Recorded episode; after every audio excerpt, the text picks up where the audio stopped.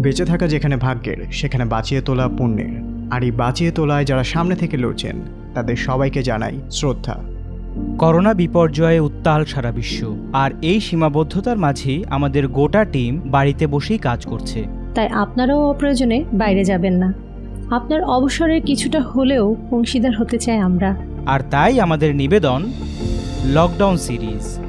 আজকের লকডাউনের গল্প অন্নভূষিত কাহনের ফেরা।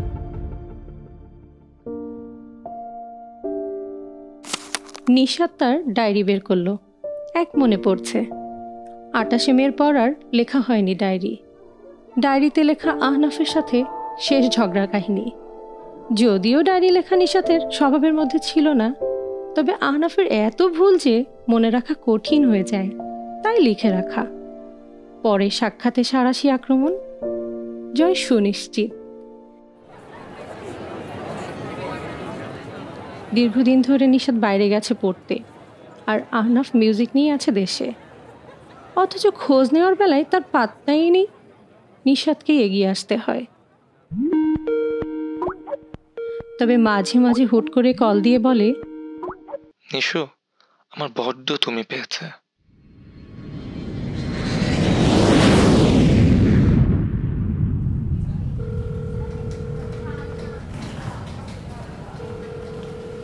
দেশে আসার পর থেকে আহনাফকে চার থেকে পাঁচশো কল করেছে। ধরেনি সে। এর একটাই বাতি।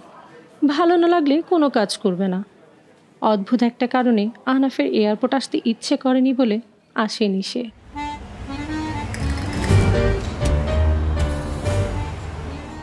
বিকালে পাঁচশো ছাব্বিশটা দোলন চাপানি হাজির। প্রতি কলের জন্য একটা।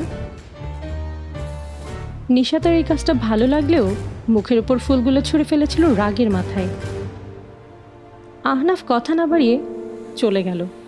অবশ্য নিশাতের মেজাজ খারাপ অন্য কারণে। এয়ারপোর্টে এমনিতে অনেক ঝামেলা হয়েছে, সেগুলো মিলিয়ে মিশিয়ে মেজাজ চড়েছিল বাসায় এসে ঝগড়া বৃত্তান্ত লিখে রাখে। রাতে প্রচণ্ড জ্বর। দুদিন পর গলা ব্যথা। এরপর শ্বাসকষ্ট। রিপোর্ট আসলো করোনা পজিটিভ। নিষাদ ডায়েরি রাখে। দেয়ালে নিজের ছবিটা দেখে। ঘরটা আহনাফের। আর সে এখন নিশাতের প্রিয় গানের সাথে প্লাকিং করছে। চোখের কোণে একটু পানি। হুট করে গিয়ে ওঠে। You fill up my senses like a night in the forest, like a mountain in springtime, like a walk in the rain.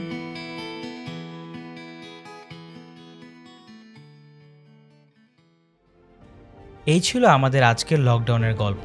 গল্প শুনতে শোনাতে আর আমাদের অনুপ্রাণিত করতে আমাদের চ্যানেলটি সাবস্ক্রাইব করুন। ফলো করুন আমাদের ফেসবুক ও ইনস্টাগ্রামে নিয়মিত আপডেট পেতে বেল আইকনে ক্লিক করতে ভুলবেন না কিন্তু। আপনার কোনো মন্তব্য থাকলে কমেন্ট বক্স তো রইলই। আর হ্যাঁ আমরা আপনার গল্পও জানতে চাই। আর তাই আমাদের ডিসক্রিপশনে দেওয়া মেইলে গল্প পাঠাতে ভুলবেন না কিন্তু।